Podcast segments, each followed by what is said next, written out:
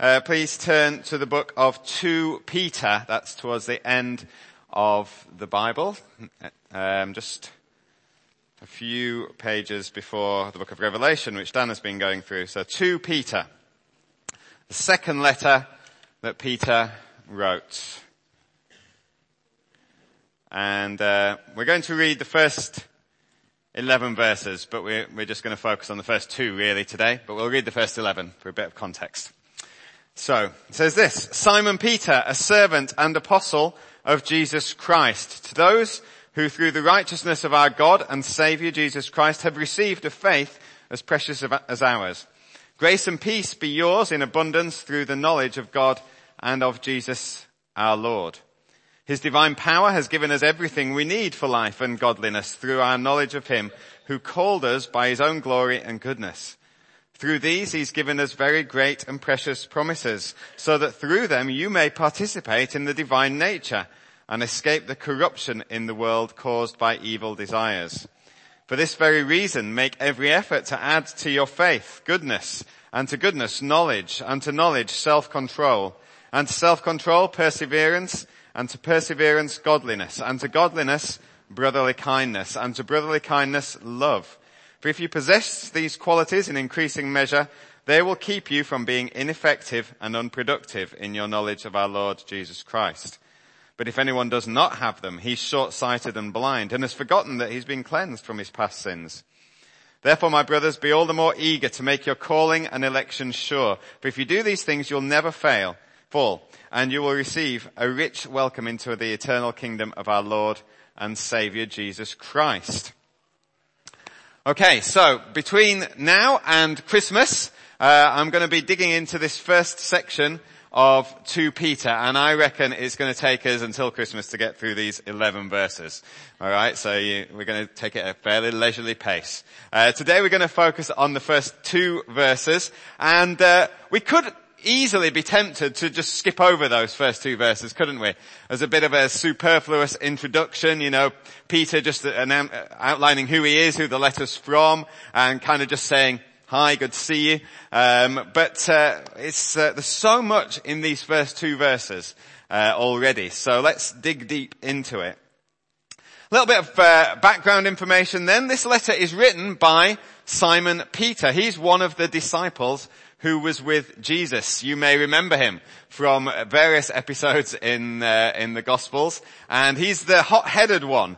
He's the one who was always keen to speak out. He, of all the disciples, he was mentioned more than any other in the, uh, in the Gospels. And, uh, but he was often putting his foot in it, wasn't he? He was often saying or doing things, uh, that were, that just got it wrong and just, just hadn't quite grasped it. So you'll, you'll remember a few of those. For example, in Matthew 16, um, he realizes that Jesus is the Messiah. Jesus has been asking people, who, who do people say I am? And people are saying, well, some people think Elijah, some people say John the Baptist. Jesus says, well, who do you think I am? And, and Simon Peter says, you're the Messiah. He's got it. He's, he's grasped it. He's got it right. Uh, but then very quickly afterwards, Jesus says, yes, and I need to go, and I need to go and be handed over to the authorities, and I'm going to die on the cross. And Peter's going, no, no, no, you can't do that. You can't do that. That's not what the Messiah is about. Jesus says to him, get behind me, Satan. You're a stumbling block to me. You do not have in mind the things of God, but the things of men. Talk about cutting someone down to size you know, Peter's probably thinking, I've got it right, I've spotted who he is, you know, it's sort of, you know, to the other disciples, oh, I've got it. And then second later, Jesus is saying, get behind me, Satan. You don't even have in mind the things of God. Then when Jesus is arrested in the Garden of Gethsemane, Peter's the one who draws his sword. He's ready to defend him. You know, if they're not going to arrest the king, the Messiah, he draws his sword. He chops off the ear of the servant of the high priest. And again, Jesus rebukes him. Put your sword away. That's not what we're doing. That's not what it's about. He was one of the disciples who had argued on the road about who was the greatest among them. And in fact, he claimed that when Jesus said, look, one of you is going to betray me tonight, uh, one of you is going to deny me, one of you is going to betray me. Jesus, uh, Peter said, well, I, I'm, I'm never going to deny you if everyone falls away. I'll be with, there with you. I'll stand with you to the end. Simon said, Peter, Jesus said, Peter, Peter, you don't understand. Even tonight, even tonight you're going to deny me three times. No, I'll never do that. I'll never do that. But yes, he did. The cock crowed three times and, th- and by that point, three times Jesus had been denied. Peter had said, I never knew him. Never known the guy before. He was quick to speak, often slow to learn. So this is the same Peter. This is the same man who is writing this letter. And he's had a complete transformation. A complete transformation by this point. We see the first thing that he describes himself as. Simon Peter, a servant, an apostle of Jesus Christ. A servant as well as an apostle. You know, Peter now, he's got the opportunity to lord it over others. He's got the opportunity to say, do you know what? It's been proved. I am one of the greatest. I am one of the greatest of Jesus' followers. He was the one who had stood up on the day of Pentecost. You remember the day of Pentecost when the Holy Spirit came upon the, the, disciples when they were hidden away in the room and they started speaking in different languages and many people came and said, well what's going on here? What's happening? Peter was the one because he was the bold one. He stood up. This is what's happening. He preaches the gospel. He preaches the news about Jesus. He preaches about the death and the resurrection of Jesus. He preaches the need to repent and turn and follow him. And 3,000 people repent on that day. It's the start of the church. The start of the new church. He was there. He was the one preaching. What a privilege. What a privilege to be the one who is preaching. He could have said, you know what? I've made it now. I've made it. He was involved in the, in the leadership of the church, that early church, a central figure in all that was going on. But Peter had learnt what Jesus showed him and the other disciples just before he died. In John 13 we read about how Jesus gets down and they're just about to eat and Jesus gets down and he kneels before them. He takes a bowl and he takes a towel and he starts to wash his disciples' feet. A job that was just for the lowest of the servants, horrendous, mucky, gnarled feet of his disciples in the dust, who, that had got horrible in the dusty conditions of, uh, of the country at the time. And Jesus is bowing down and he's doing that job. And Jesus says in verse, uh, Peter says in verse 6, he says, he came to Simon Peter who said to him, Lord, are you going to wash my feet? Jesus replied, you don't realize now what I'm doing, but later you'll understand. No, said Peter, you should never wash my feet. Again, he doesn't get it. He doesn't get it.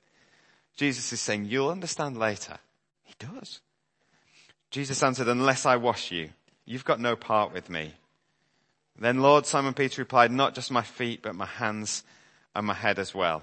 Jesus answered, a person who's only had a bath only needs to wash his feet. His whole body is clean. And you are clean, though not every one of you. Verse 12, when he'd finished washing their feet, he put on his clothes and returned to his place. Do you understand what I've done for you? He asked them. You call me teacher and Lord, and rightly so, for that's what I am. Now that I, your teacher and Lord, have washed your feet, you also should wash one another's feet. I've set you as an example that you should do as I've done for you. I tell you the truth, no servant is greater than his master, nor is a messenger greater than the one who sent him. Now that you know these things, you will be blessed if you do them. Jesus demonstrated what it means to be a leader. He was Lord and Master, and he said, and it's right that you call me that, but you know what? What it's all about is ser- me serving you. He was going to serve and die. He was going to humble himself and give up his life in service for his friends and for us. And he said, Peter, you don't understand what I'm doing now, but soon you will. You'll understand and you will do the same. And Peter here is the first thing he describes himself at. It's the first thing he sees. I'm a servant. He wasn't the big shot. He wasn't writing this letter to throw his weight around, to call the shots. He had some strong things to say later on in the letter. Things that actually we probably won't even get to before, before Christmas, but there's things in, in chapters two and, and three. Strong words that Peter's going to speak. but he wanted to make it clear that first and foremost, he was a servant of Jesus. And yes, an apostle too. One of those who was with Jesus. One of those who'd been sent by him. It, it wasn't a case of Jesus, of Peter just exercising false modesty. Uh, shrinking back from what he knew God had called him to. You know, he's not saying, oh no, no, I'm just a servant. I, I wouldn't dare to teach you. I wouldn't dare to tell you what to do. Oh no, no, no. I'm nothing before you. You know, I was the one who denied Jesus. I, I, I'm nothing. Sometimes we can, we can hear Christians talking like that. As though they've got nothing to offer, as though they've got nothing to give. God has called us God has called us, yes, to serve Him, yes, to serve others, but also to encourage each other, to strengthen each other. Sometimes that involves speaking words to each other that are difficult for others to hear, to lead boldly where we've been given the gift of leadership. It's not about, oh no, no, I wouldn't dare to do that. But it's about leading well and serving well and humbling ourselves. As Jesus humbled himself to the point of death to love and service, so Peter too would humble himself. He would die. He would be led to death too for serving Christ. Those of us who would call ourselves leaders in any way, we need to get hold of this very first thing. Not skip over it. Learn the lesson that Peter learned. We can start out and think, oh, we're the greatest evangelist since Billy Graham.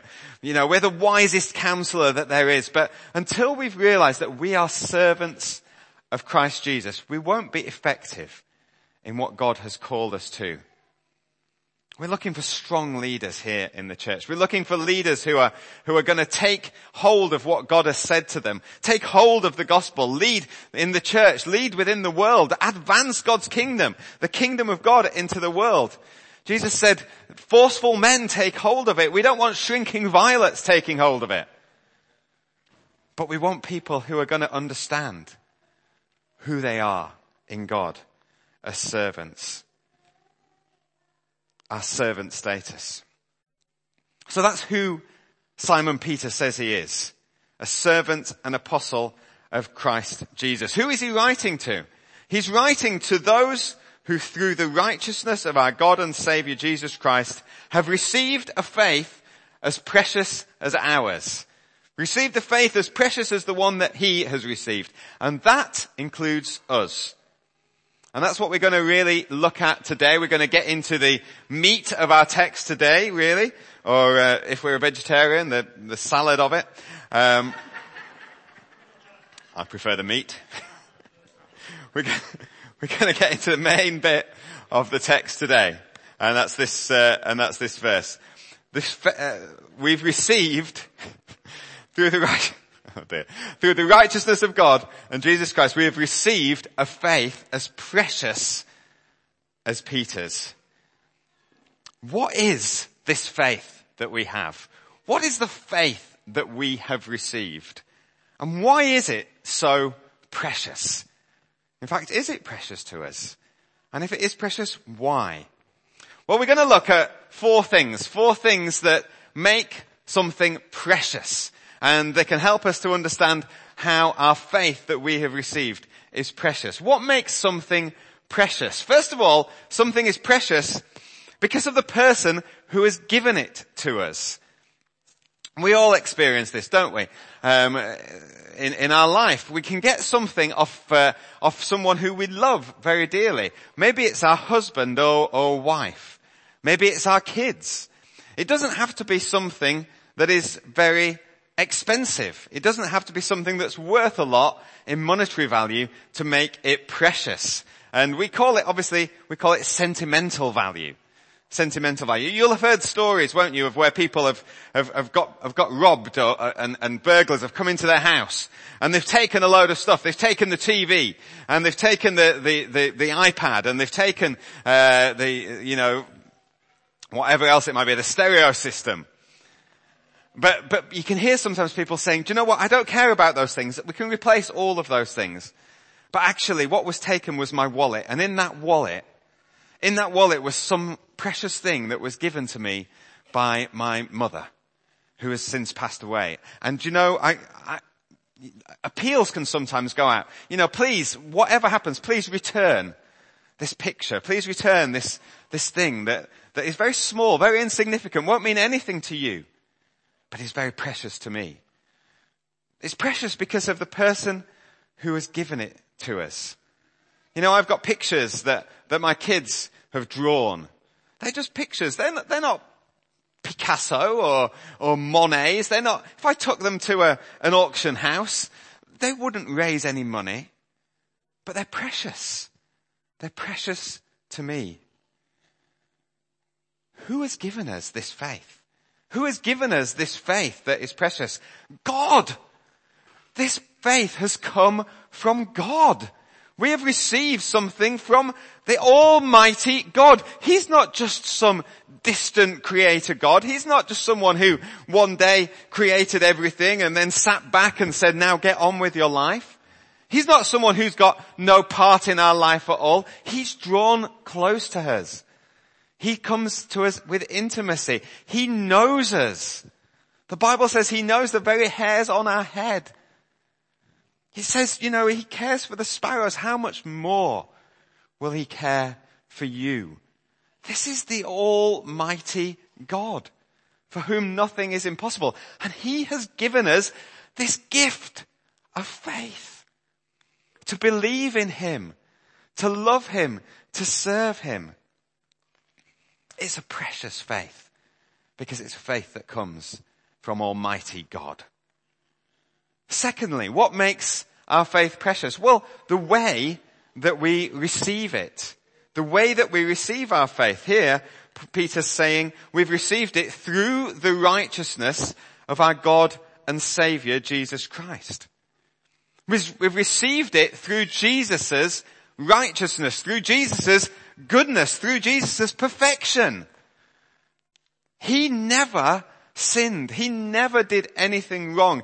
Everything he did, all the motives that he had in doing things too, they were good. They were perfect.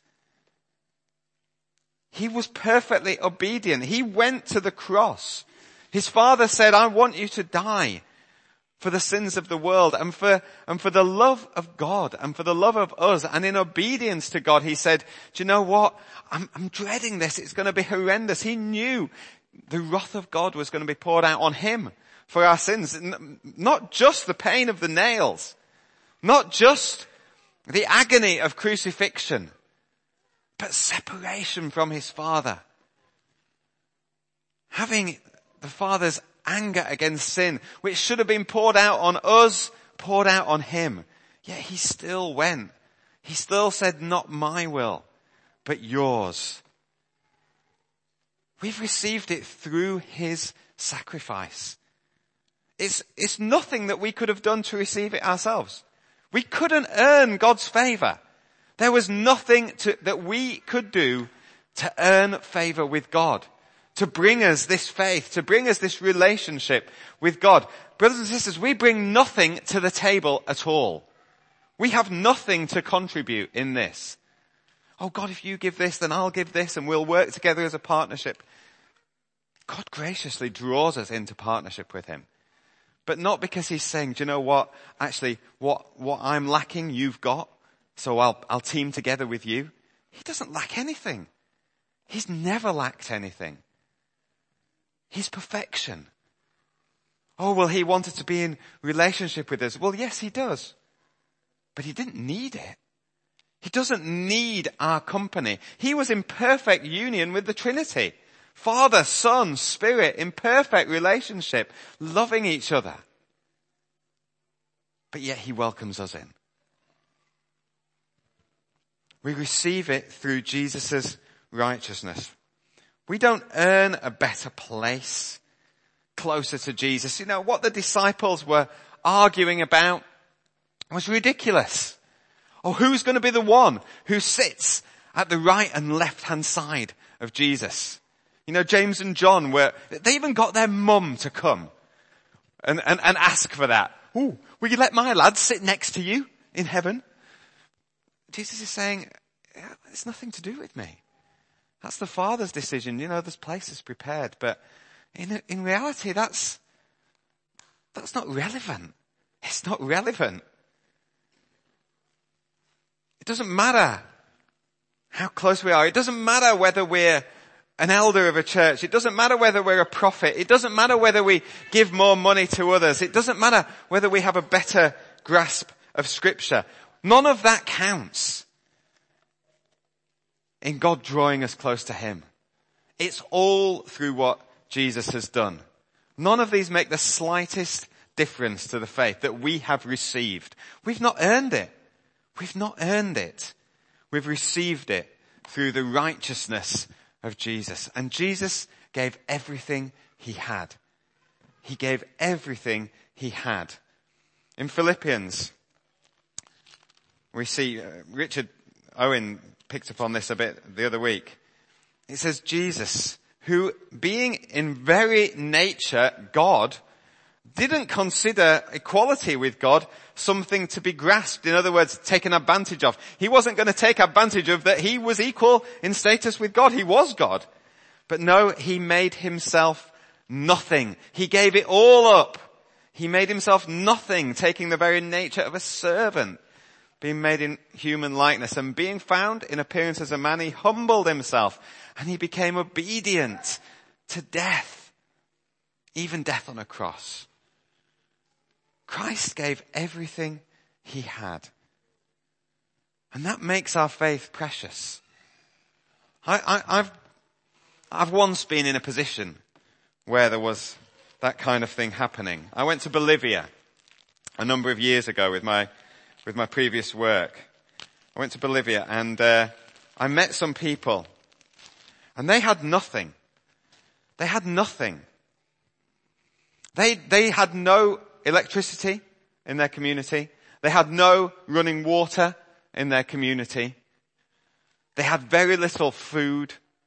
They used to just eat tiny potatoes. That's all they had. No meat. Just tiny potatoes all day, all the time. Remote community. And we went and visited and they were, they were having some music festival. And they, they, they, they, they, they'd got this area that they'd set up, almost a stage area. And all the village were out. And they saw that we'd arrived. And, and they said, oh, oh, you're from England. You're, you're our guests. And they put some chairs out on the stage.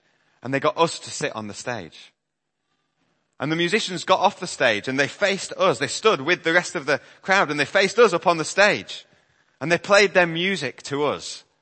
No one else could see them. They could hear them, but we were being played to. We were the, we were treated as almost as royalty. Then at the end, each set of musicians that played, there was a number of different bands. They would come and walk upon the stage and they would take off some item of clothing, a hat, a scarf, a cardigan that they owned and they would give it to us.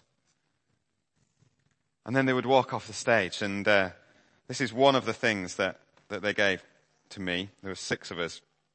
I've got a number of things, scarves, cardigans, this beautiful uh, tapestry, I guess, is what it is, just of the Bolivian farmers and their life and where they live. It's just a bit of material, but it's precious. It's precious because of who gave it me, and they were giving out of what they didn't have, really. They were pretty much giving everything that they had.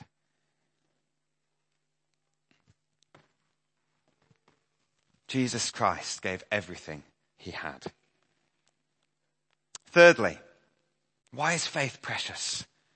It's precious because of who else has it. Who else has these things? Have you ever wished that you were around at the time of Jesus? Have you ever wished that you were around with those disciples, that you walked with Jesus through Galilee? and in Israel and into Jerusalem. Have you ever wished that you saw those miracles? Wouldn't it have been great seeing those miracles? Just imagine what Peter saw and did. He heard Jesus preach and teach face to face. He saw healings. He saw people delivered from demons and oppression and bondage. He saw water turn into wine at parties. He saw 5,000 people and then 4,000 people being fed out of very little. He walked on water himself along with Jesus. He was taken up to the mount, mountain and saw the transfiguration where Elijah and, and Moses came down and met with Jesus. What an awesome experience. He even refers to it later in this, in this book, in this letter that he wrote. He was one of the first witnesses of the resurrection. He saw the resurrected Lord Jesus. Wow. What would that have been like? What a privilege. Yet Peter says here to his readers and to us, he's writing to us who have received a faith as precious as ours. We have received a faith which is just as precious as what he received. What God called him to and the privilege of that, actually ours is just as precious. What God has given us is just as special. He was writing to Gentiles. Many people saw the Gentiles as second class Christians because after all, Jesus was the Jewish Messiah and the Jews were God's chosen people. And again, G- Peter didn't quite grasp this entirely at first, but now he's got it. Jews and Gentiles were now equal in God's eyes. They were, they were just inheriting just as much. And that includes us too. Look at Hebrews 11, just before 2 Peter. Hebrews chapter 11. We've got a list there of the heroes of the faith. We're not going to read it all, but these are the people listed. Heroes, people of faith.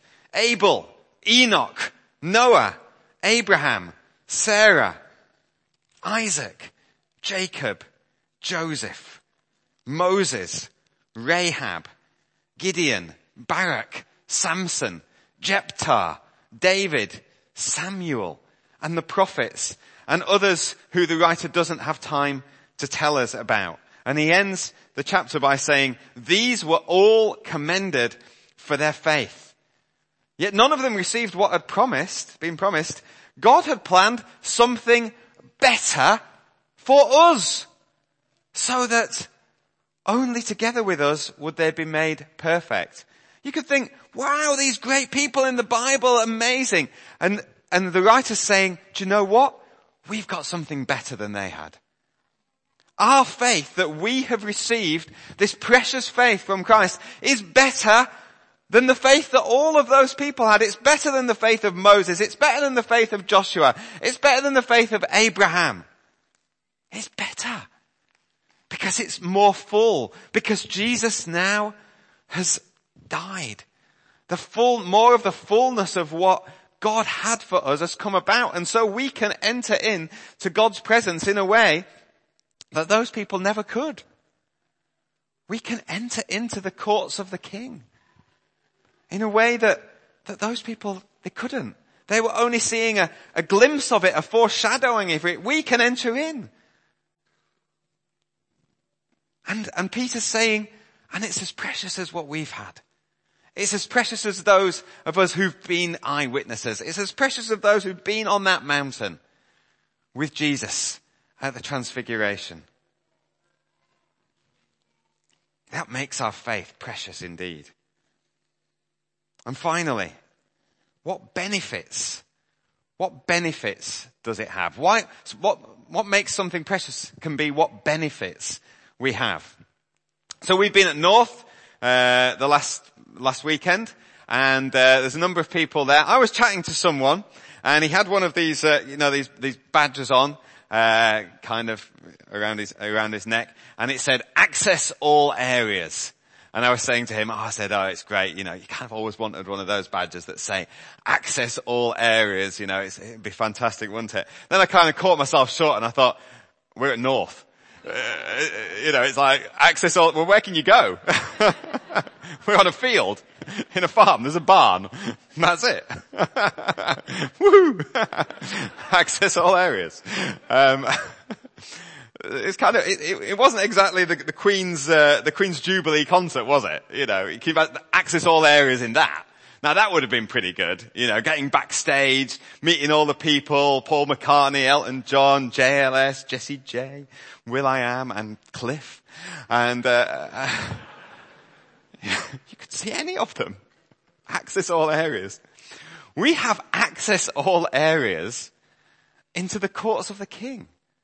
We have got access. You know, there used to be the temple. There was a dividing wall in the temple where Gentiles could only go so far. They couldn't go any further. Jews could go further. But even then there was the Holy of Holies. Into the Holy of Holies could only go the high priest. He was the only one allowed in there. Once a year. There wasn't access all areas. There wasn't access all areas into the presence of God. And now the, the curtain has been torn in two. That's what it means. The way's been open. This, this dividing wall, this thing that says, no, you can't go in here. This is only for the privileged and the holy and the righteous. No, we've been made righteous. We've been clothed in Christ's righteousness and now we can go. Not nervously, not, oh, are we going to get struck down? But we've got confidence to go in. We can approach God. We're welcomed in to the courts of the King. Wow. What a privilege. We can come to God in worship and He'll hear us and He'll meet with us. We can pray. We can offer our requests. You know, Esther. Esther was nervous in bringing her requests to the king because of such power that he had. She didn't know if she would be allowed. We can come with confidence. We can come with confidence into the courts of the king.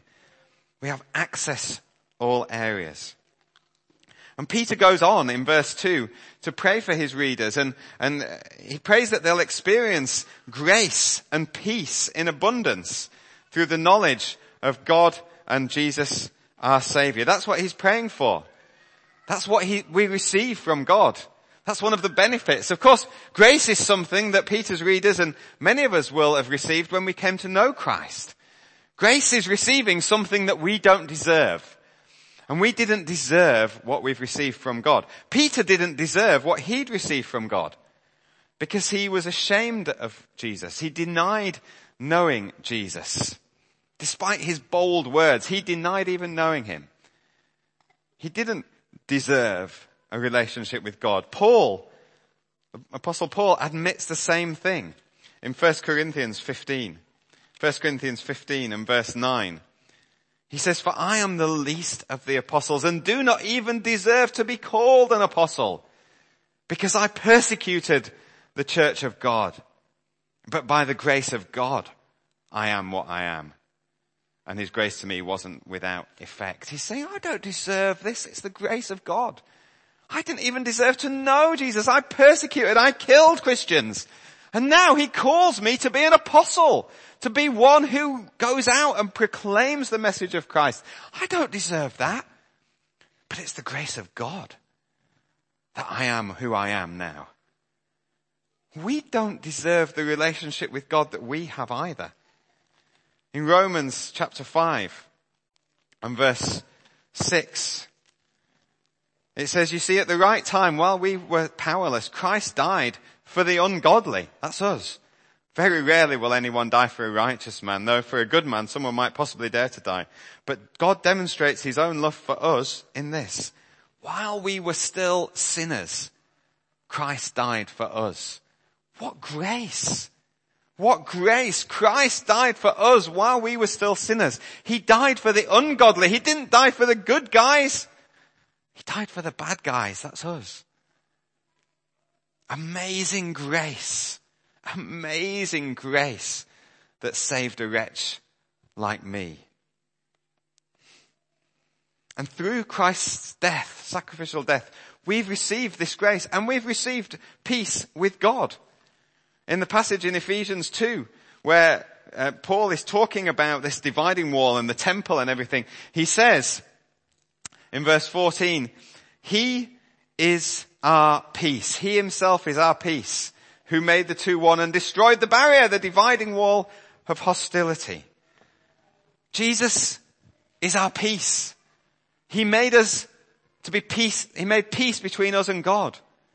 He made peace between us and others. We gather here as a church full of different backgrounds, different sorts of people where there'd often be uh, en- uh, enemies. You know, certainly Jew and Gentile. Enmity between them. That's the word I was looking for. Um, but he made peace. He made peace. He is our peace. He preached peace to you who were far away, the Gentiles, and peace to you who were near. For through him we both have access to the Father by one Spirit. This is a world that needs peace. We only need to look at the news to see this is a world that needs peace. And we need peace in our own hearts. If you're here today and you've not experienced this grace and this peace with God, it's available. It's freely available through Jesus. In a world and in lives full of turmoil and conflict, Christ still brings peace. You can receive it today. You don't deserve it. You don't deserve it. But it's on offer. But some of us here may be thinking, do you know what? I am a Christian. I, I, I have followed, I am following Jesus and do you know what? I seem to have lost that peace. I seem to have lost that peace. Well, it's good to remember here that Peter is speaking to people and writing to people who've already received this grace. They've already received the grace of God. They've already been reconciled to God. They've already received peace with God. And now Peter is praying for more of it for them. He's saying more of it, God, more grace, more peace to you. How can that be? Surely we've received it, that's it. And Peter's saying, no, more. And the answer to that comes in the final part of this verse. He says, through grace and peace to you, through, oh, I'm in Ephesians, that's why I haven't looked reading, I'm thinking, oh. it's very similar start. Grace and peace be yours in abundance through the knowledge of God and of Jesus our Lord. That's how we receive the peace, through the knowledge of God and Jesus our Lord. And that doesn't mean head knowledge. It doesn't mean, oh, I know about God. I know about Jesus. It means knowing God. A relationship with God, knowing Him on an ongoing basis. And as we get to know and continue to know God, grow in our relationship with Him on an ongoing basis, that grace and peace continue as present realities in our life. As we continue in this relationship, grace and peace will pour into us from God and they will flow out of us.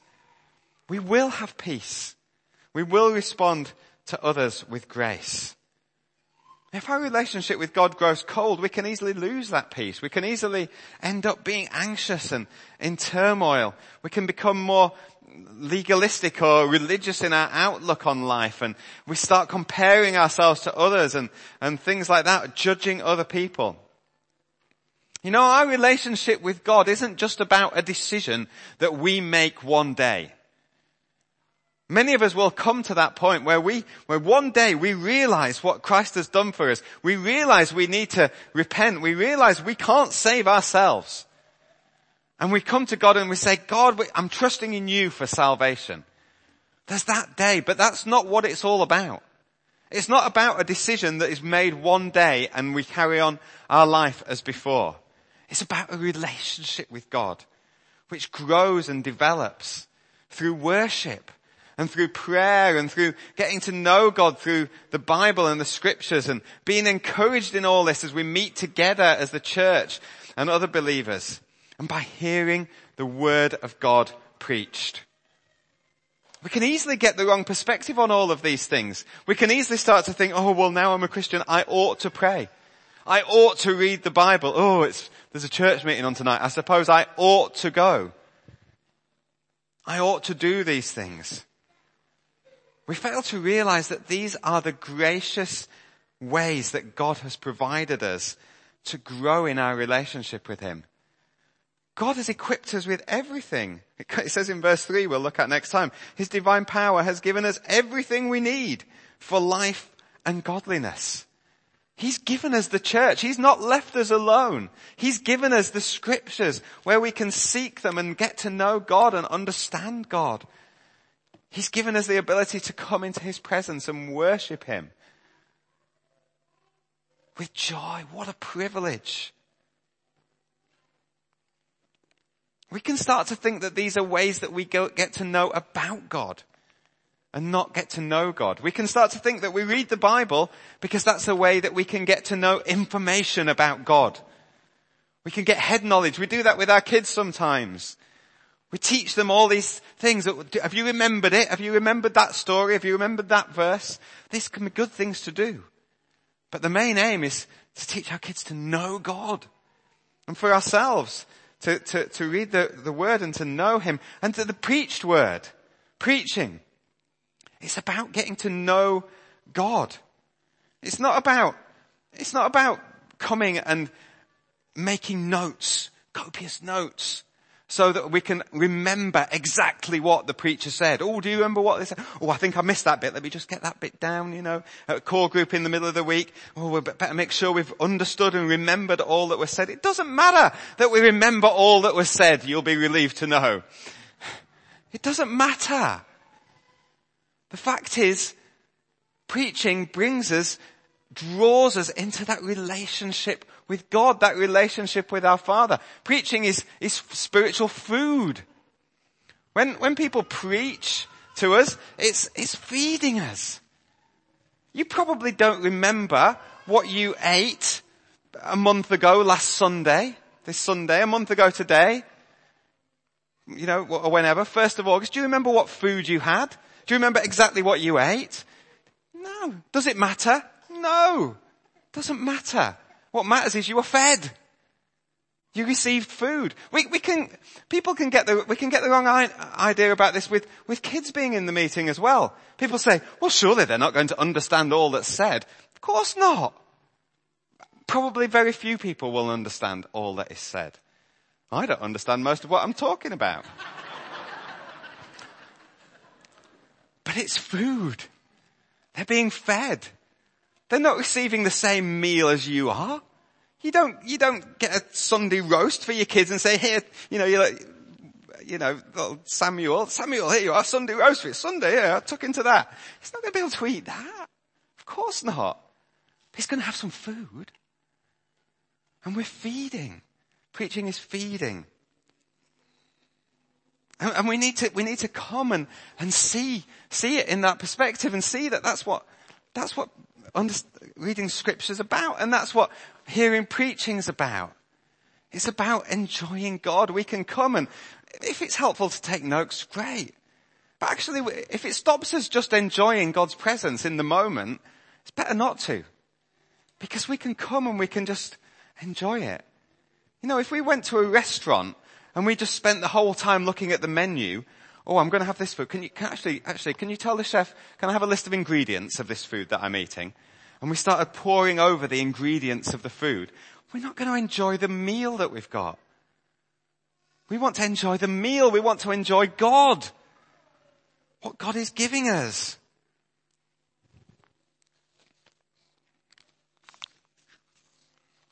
So, knowledge of God, the faith that we have, the precious faith, brings us grace and brings us peace. So as we recognize just how precious our faith is, this faith that we have received, which is precious, we allow Jesus to become Lord of our lives. The last words here in verse 2. Through the knowledge of God and of Jesus our Lord. We allow God we allow Jesus to become Lord of our lives. Many people who would call themselves Christians are happy to see Jesus as their Savior. Even happy to see Jesus as their God. As Peter describes him in verse 1. But many aren't happy to call him Lord. They don't want him to be Lord of their lives. They don't want him to guide their lives, to be in charge. They want to keep control. We all have a desire sometimes to keep control.